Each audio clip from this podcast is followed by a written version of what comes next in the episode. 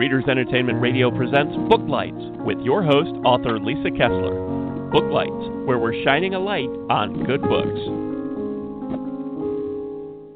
Why, hello, everyone. If you're listening from the United States, happy Memorial Day. I hope you guys are staying safe. This is a weird holiday weekend this year. Most of us are staying inside and doing our part. Um, so, anyway, everyone be safe wherever you are.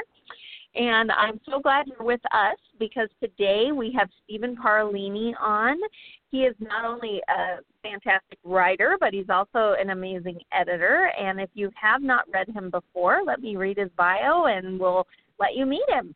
So, Stephen Parolini is a full time freelance editor and a writer who shares his small Colorado apartment with his granddaughter and an assortment of imaginary characters. He's the author of the novel Beautiful Sky, Beautiful Sky, Stolen Things, and the short story collection Duck and Other Stories. You can find Stephen on the web in two locations at once. While it sounds like alchemy, it's really just technology. You can find out more about his books at his website, stephenparolini.com, steveparolini.com, and I did put a link to that on the Blog Talk site. So if you're listening live, go ahead and click over there. You can see all the books. And then, if you want to find out about his day job as a freelance editor, I did put a link to the Novel Doctor on Blog Talk, so you can click that too and check that out. So, without any further delay, Stephen, are you there? I am here. All right. So glad to have you with us. And you're in Colorado, right? Middle of the country. Middle. Well, I guess they call it sort of the the West, which always was strange to me, but it's in the middle of the West. Yeah, and eh, how are things over there? Are you guys all pandemic locked down, or are you guys starting to come out? Um, there are some changes to the laws about you know what restaurants can open, what they can do. They're following fairly strict guidelines. I think. I don't know. We stay home, so it's pretty easy to just order food in, you know, or make our own. Right. That's what we do.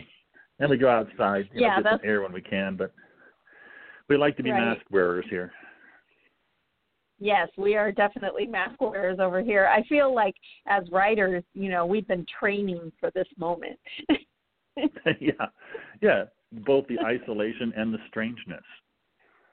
Yes, right. so you have a new book out, Beautiful Sky, Beautiful Sky. Can you tell our yes. listeners what it's about and why they need it now? well, why they need it now? Because we like to read. Uh, it's it's a story uh, essentially of uh, an intersection of two characters. Well, three actually. The main character being uh, a high schooler, David Tinker, who's kind of a disaffected, sort of doesn't care anymore, uh, senior, just wants to get out of school and be done. Has a bit of an attitude. He's a, he's a bit of a he's the character we all knew in high school as the person who was kind of a bully, but too smart to be a bully. And uh, it's his story, and it's also the story of uh, a character who is his choir director, which comes into play about halfway through the book. And it's a story of sort of can you overcome your family of origin? That's kind of the bottom line of the story. Do you find that's a theme in a lot of the things that you write, or was this something new for you to tap into? Well, the themes that seems to recur in, in my writing is is overcoming loss, which is a big part of this story too. Um, it's for some reason that's just where I live. I live in the melancholy, and so a lot Aww. of the, the characters deal well. It's you know it's real life, and, and I think that as teenagers, and this goes back, it's set in 1980 so it's a technically a historical novel, which makes me feel very old. Um, oh, you made me feel old it, too, dude. I mean, I you know I graduated before then, so this is set after I actually graduated from high school slightly.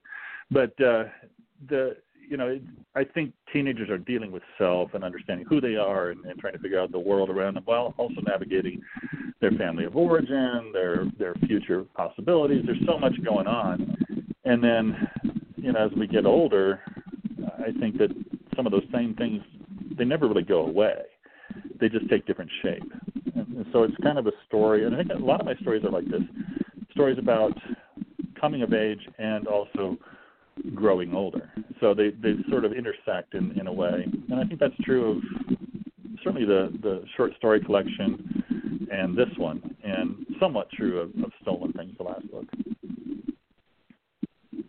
And in in this book, um, so I'm assuming that since there's a choir director, that is there a lot of music in the book?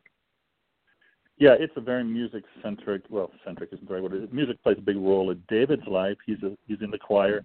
He chose it because it was an easy, you know, an easy grade to graduate with. Take that, and get the credits he needs, and graduate. But he's a great singer, and he just doesn't really know it. Uh, you know, that self-esteem thing comes into play a lot through the story. Um, but in in the 19 in 1980, there was a lot of you know significant musical occurrences. So yeah, it just seemed like right. a good time to set it. Music was interesting and changing dramatically during that time, and uh, yeah, there are a lot of musical references. In fact, I need to put together like a Spotify or an Apple Music list playlist so people can listen along as they read. It covers quite a variety from classical to uh, the rock of the day and everything in between. That's so cool. Were you into choir when you were in high school? I was. So, you know, like most novels, there's some elements of truth from my story in there too. Right. Uh-huh. Uh, you know, the the um I was in choir and I love music. I grew up with progressive rock. That was my thing. The Emerson, Lake and Palmer, Jet, the Genesis, and Yes, and those those uh, bands were my my favorite. Which kind of makes sense because I grew up in a household that was very much into classical music and church music, and, and there's some interesting similarities between those kinds. You know, you have that music is complex, just like human life mm-hmm. is complex, and I think that's why I gravitated toward it. Yeah, I love that. So when I was poking around on your website and looking at your books, it looks like you write, you do everything that publishers tell you not to, that you need to pick a genre and stay there, but you seem to write a little bit of everything. and so I yeah, thought, you know, is there a genre you're thinking about that you haven't tried yet? Um, I'm sure there are lots. I, I have a, a list of a list. I mean, I have a whole bunch of files scattered around my computer in various locations I'll never be able to find again, where I have book ideas that were intended to be the next big thing that I write. I just write whatever feels like I want to write. I mean, the the first one was a, sort of by design. I wanted to write something because I work with a lot of freelance authors who self-publish, and I thought, well, I need to self-publish something so I understand more of what they go through in that process. So I wrote a short story, which turned into a novelette, and then more recently updated it to a novella. It graduated, got slightly larger with a couple more chapters, but the design, and then I added some short stories to it. That was just to see kind of how it worked, but it was a story about uh, that spanned a number of years in a, in a character's life of a strange occurrence that happens to him and how he sort of deals with it. And really turns out to be something I enjoyed writing. And so I, well, I want to write some more stories.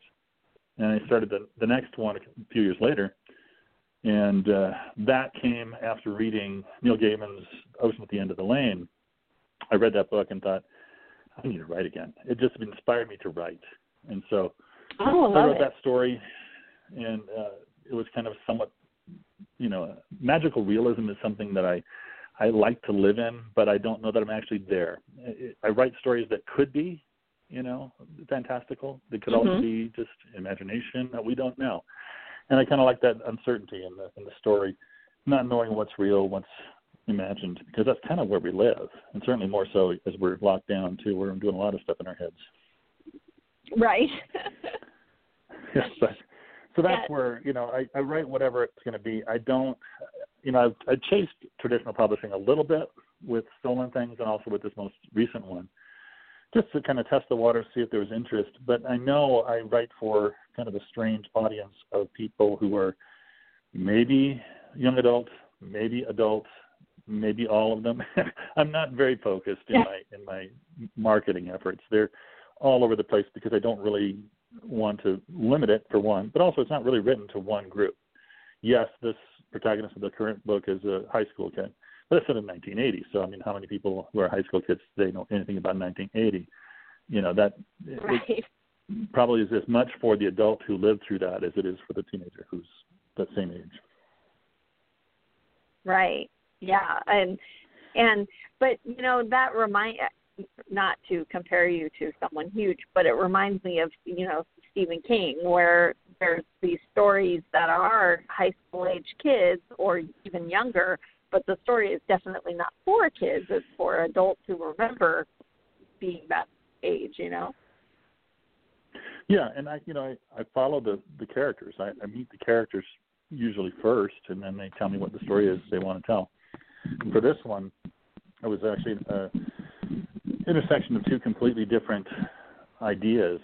How they turned into a story, I, I couldn't tell you, but they did.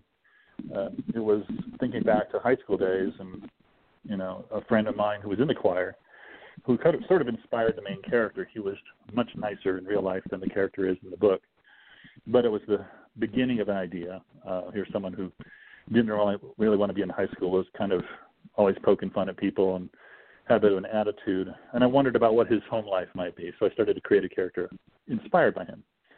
And then on the other side of things, um, my dad, who at the time when I started writing this was suffering from about the third or fourth year of, of dementia, the kind where mm. he has no short-term memory, plenty of long-term memory. You could ask him about right. friends from family from long ago. He could tell you everything about him. He'd start singing songs, play the piano, whatever. But if you ask him what he said five minutes ago, he wouldn't remember. So we would drive up right. to his favorite restaurant, Red Lobster, and on the way there, he'd look out the window and he'd say, "Oh, what a beautiful sky! Have you ever seen such a beautiful sky?" And then three minutes later, he'd look out as if seeing it for the brand new first time again. What a beautiful sky! And I thought there's something almost hopeful in that. I mean, he his dementia was very, mm-hmm. you know, positive, and he was a kind-hearted person, and that just played out in the way that he sort of repeated things. And so, as my mom was struggling and taking care of him and trying to figure out, well, he just repeats himself all the time. What do we do? It's so frustrating. So, well, yeah, I get that. You just have to endure it, but also consider that maybe he's there's some joy in the fact that he can see this beautiful sky anew five, six times on a drive ten miles down the road. Right. It's annoying for us, but for him, it's this wonderful moment. So I right. took that as sort of this inspiration for the title and the character, who was not really inspired by my dad so much, but just that one line. The character came, uh, as you know, you pull things from real life, actual choir directors you knew, and other people you knew, and a lot of the imagined stuff, and and those two characters came together and became the the basis for the story.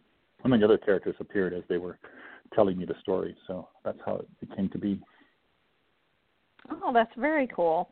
Well, I um I think you've already sort of told us, but I thought maybe you could give us a little more. But I I always wonder when I meet writers who are also editors, which which came first. It sounds like you were an editor first, and then you decided to write. But when you were younger, did you want to be a writer, and then you fell into editing? How did that all happen for you? Oh yeah, I mean I was a, a writer as a kid. I mean we all have the dreams, well not all of us, but if you're any kind of a, a bookish person, and I read tons of books growing up, you kind of want to write. I remember in high school, especially, I was writing for one of the uh, honors English classes or something, and I wrote a story that was basically a ripoff of uh, the first few chapters of one of the Lord of the Rings stories, and that was, you know, we start by emulating what we like to read. That's how that began. And I, I had dreams early on of being a, successful published author, and I maintained those dreams for a long time. However, you know, life goes on, and, and there's a lot of hard work involved in that, and you sort of set the dream aside, right. like, well, maybe I'll get to that later, because you have to mm-hmm. do your life, and and other people can find we do have to eat. to do it. I chose other things. There is that, yes. It's hard to eat paper. so, so I, uh, you know, I, I had the dream all along. I wrote here and there short stories. I had some blogs and things that I would do where I would write, uh, but never really tried to write seriously write a novel for a, a long time. And then I thought, well, maybe I should do this for real. And at that time, I'd already been an editor for a while. I got into editing, and I was doing that, learning that on the job too. Even that I didn't have training for, but I, I learned it. And as I became an editor, I started to learn how stories and words were put together that made more sense. And so I sat down and started to write some books. And the first couple of attempts were were pretty awful, and I knew it, but I I did it anyway. And then the third one, I sat down and I thought, well, what if I told the truth instead of just trying to write a story? And that's a different perspective that that made me wake up and say, well, okay, what does that look like? How do you tell tr- the truth in in a novel?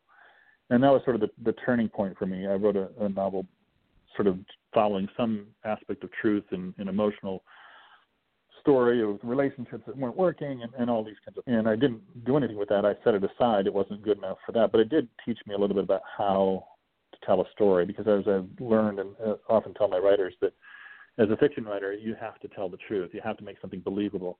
As a nonfiction writer, you can just say whatever you want. You don't have to tell the truth. And it's kind of ironic, but that's just the way it is. For a story to be believable, it has to feel and resonate as truth to you as the reader.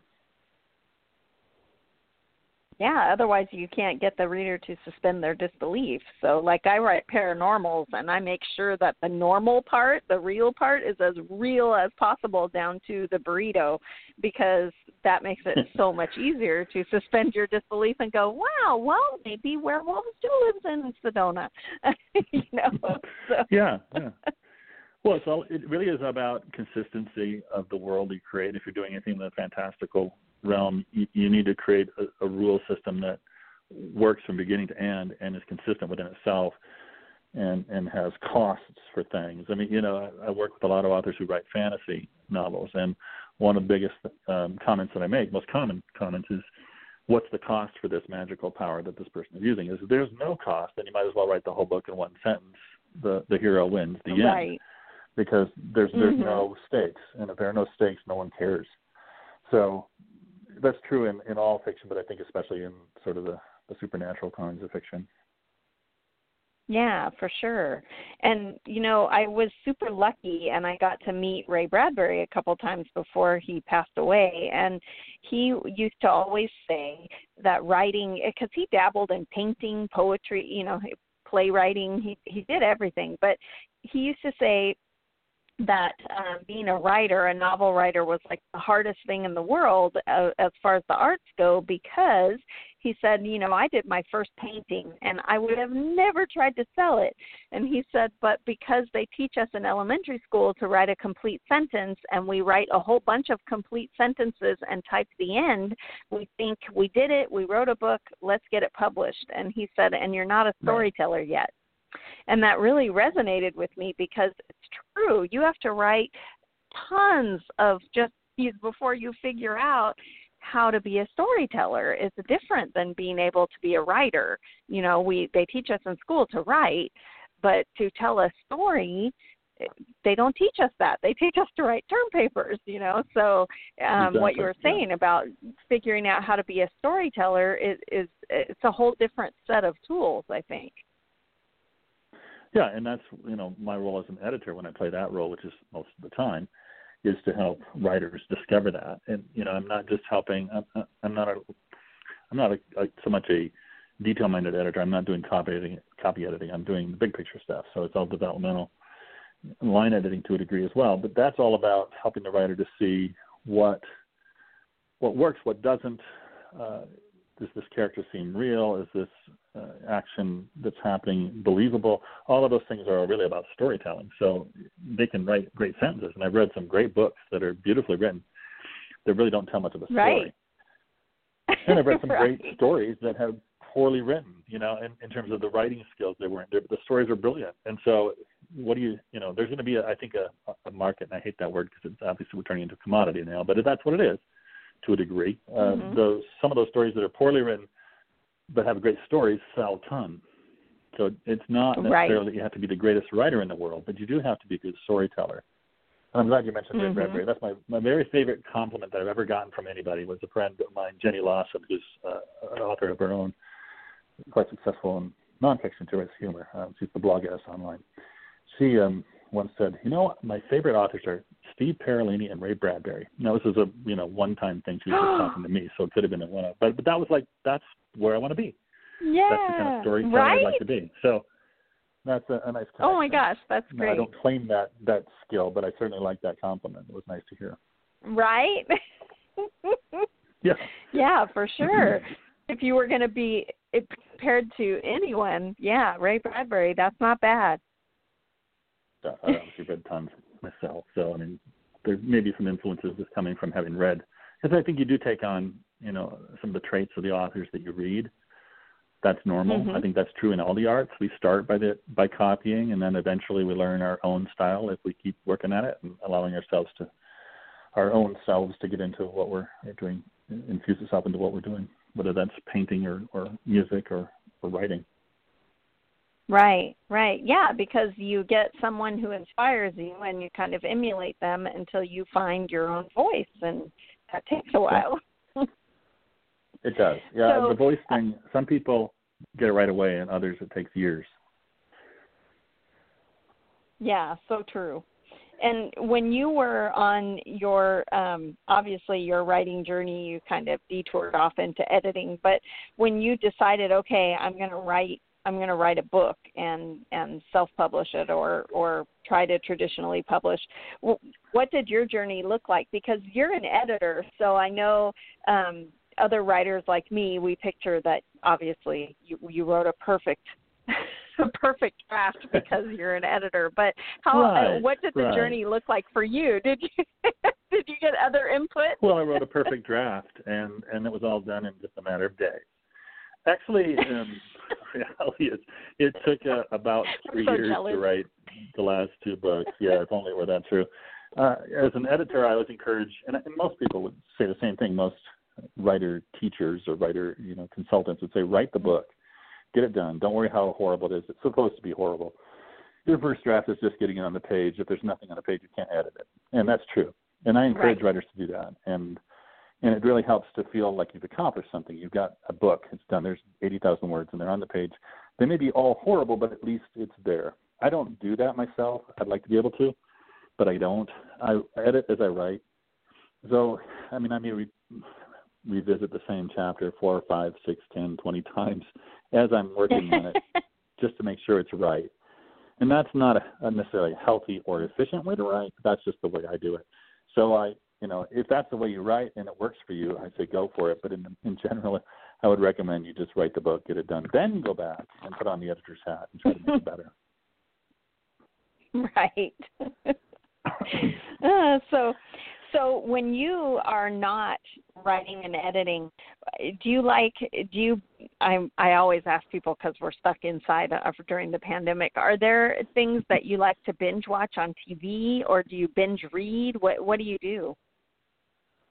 I don't binge read as much as I'd like to. I read. I, I'd like to read, and the irony of this current situation is I used to read during all my lunch breaks. I'd go work at at a, at a Starbucks or at a coffee shop somewhere, and then go to lunch, take an hour or two, and read. That's where I read for fun. I read anything that I can get my hands on that's interesting, and so I get most of my reading done during lunch hours. And now I don't have that because I'm here staying at home with my granddaughter all the time. We don't have lunch breaks. We do Right. it together, so it's the reading is trickier. I watch lots of stuff. I mean, late at night when granddaughter's in bed, I'll watch a show or two. And I don't know what I've been watching lately. I try to watch a little bit of everything. You know, just see what's out there. I like to, I like the variety. I like good stories. I don't care about the genre. That's true with music too. I love music, so it's whatever song sounds good to me is is perfectly fine. It doesn't have to fit a mold. Uh, you know, so I, I try to diversity is, is key for me. And I do that with my editing too. I, I edit a variety of kinds of books. I choose to work with authors who have everything from literary kinds of fiction to women's fiction to science fiction to fantasy to paranormal, whatever historical. And I like that variety. It keeps my brain active and in, interested in, in what I'm doing. That's so cool. Do you ever take on a project and then think, okay, this is a little out of my comfort zone? Uh, Do you do that to yourself on purpose? Is that I have well, I've done you? it on purpose a couple of times, but always in those cases it's been because the book is so good. I've Okay. done plenty of work with first-time authors, and I'm happy to work with them because I know that they're still trying to figure out who they are and, and what this whole thing is, this writing thing. And and in that case, I may do a lot of more, a lot more notes, make a lot more notes in the in the margins of those, offer a lot more teaching to the first timers. But when I find something that's really well written, I sometimes wonder, and we all, I think, all have this, is that you know, imposter syndrome. Like, do I really know what I'm doing? Am, am, can I do Right. this? Am I an editor? and and I I take on some of those because I want to stretch myself. I want to see what more I can find in this great work of fiction to make it better, and I usually do. Um, I think there were a couple times in my almost 30 year career of this where I've taken on a project where I just wish I hadn't. Um, and that early on, you take on whatever you can because you have to pay the bills. I'm fortunate now that I can kind of pick and choose those that come to me and say, you know, will you work with me? I'll consider yes or no. I don't have to do as much now as I used to. So I'm more picky now, but I still pick a variety, and I still pick lots of first-time authors because I like that coaching element of, of the job as editor. Right, and and I wondered too about um, audiobooks. Do you listen to audiobook? Because I found during this pandemic, I can only watch so much, you know, uh, binge watching of shows and I write so I'm sitting so whenever I'm doing anything standing up like folding laundry or shower or whatever I have audiobooks going and so I've been getting a lot of my reading done um listening to audiobooks you do you enjoy audiobooks? Have you tried that out yet? You know I haven't and and one of the reasons is because I was reading plenty you know in my Kindle or whatever. I would take that wherever I go. Right. And now, since I've had my granddaughter here full time, it's been four years now to take care of her. That when I'm home, my attention has to be at least partly available to her, mostly available to her I most of the time because she's just here. Right. With no school now, it's like good luck listening to anything because you have to. I don't want to be on their headphones or anything like that when she's around. So, yeah, most of my time is spent, you know, playing with Legos and and answering questions because there's a thousand questions. how how old is your is your granddaughter? She's eight, and she's uh, actually in book oh, okay. five now of the Harry Potter series. She's quite a reader. We've been reading nice. together, and now she's reading it pretty much on her own, and that's a tough one. That gets harder once you get that giant book, book five. So, um, but she tells me about it. You know, it's like Papa, Papa, come here. And last night I got this call. I was in the other room. I said, "What? What is it now? Is there a nightmare?"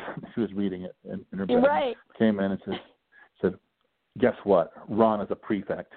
So, you know, she's excited about these little story elements, and she's a great reader. Um, and she wants to be. I think she'll do some writing too. She's a good little writer, and a musician, and all the arts. I'm encouraging those. So that's where my time goes during the day. And at the end of the day, if right. I edited it all during the middle of that there's just no energy left. Uh, you know, it takes mm-hmm. a certain amount of creative energy to do parenting, obviously, but also the editing work that I do. And there's just, I think I run out by the end of the day. So I'm looking yeah. forward to a day when we have school again, and I can use that time for the work, and then I'll have enough mental and right. emotional yeah. energy to do more writing. yeah, I can totally relate to that. My daughter is grown now, but she used to be, and she still is, a big reader. And I can recall one night I went up to check and see that she was asleep, and she had a tiny flashlight under her blanket. She was reading one of those um there was a series back then of diaries of of girls who you know were they were fictional but it was you know the diary of cleopatra's sister and the diary of somebody who right, was on the right. titanic and the you know all that and she was reading the Titanic one at the time, and I opened the door and I said, "It is way past bedtime. You need to put that book away." And she says, "Okay, sorry, Mama." I said, "If I come back and I see you reading that book, you're gonna lose you're going to lose TV. And she goes, and I start to close the door, and she goes, Mama? And I said, Yeah. And she goes, How long would I lose TV? I'm like, Okay, give me the book.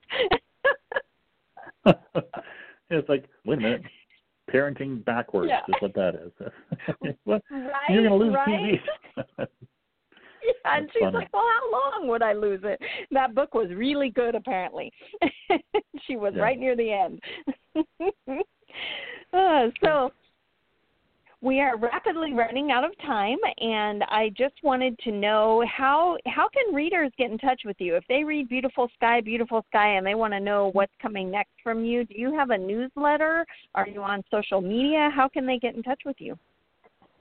Uh, I don't have a newsletter. I am on sto- social media. At, I'm on Twitter at Novel Doctor, and all of the information is available at the steveparolini.com website or noveldoctor.com. They're all connected. All right.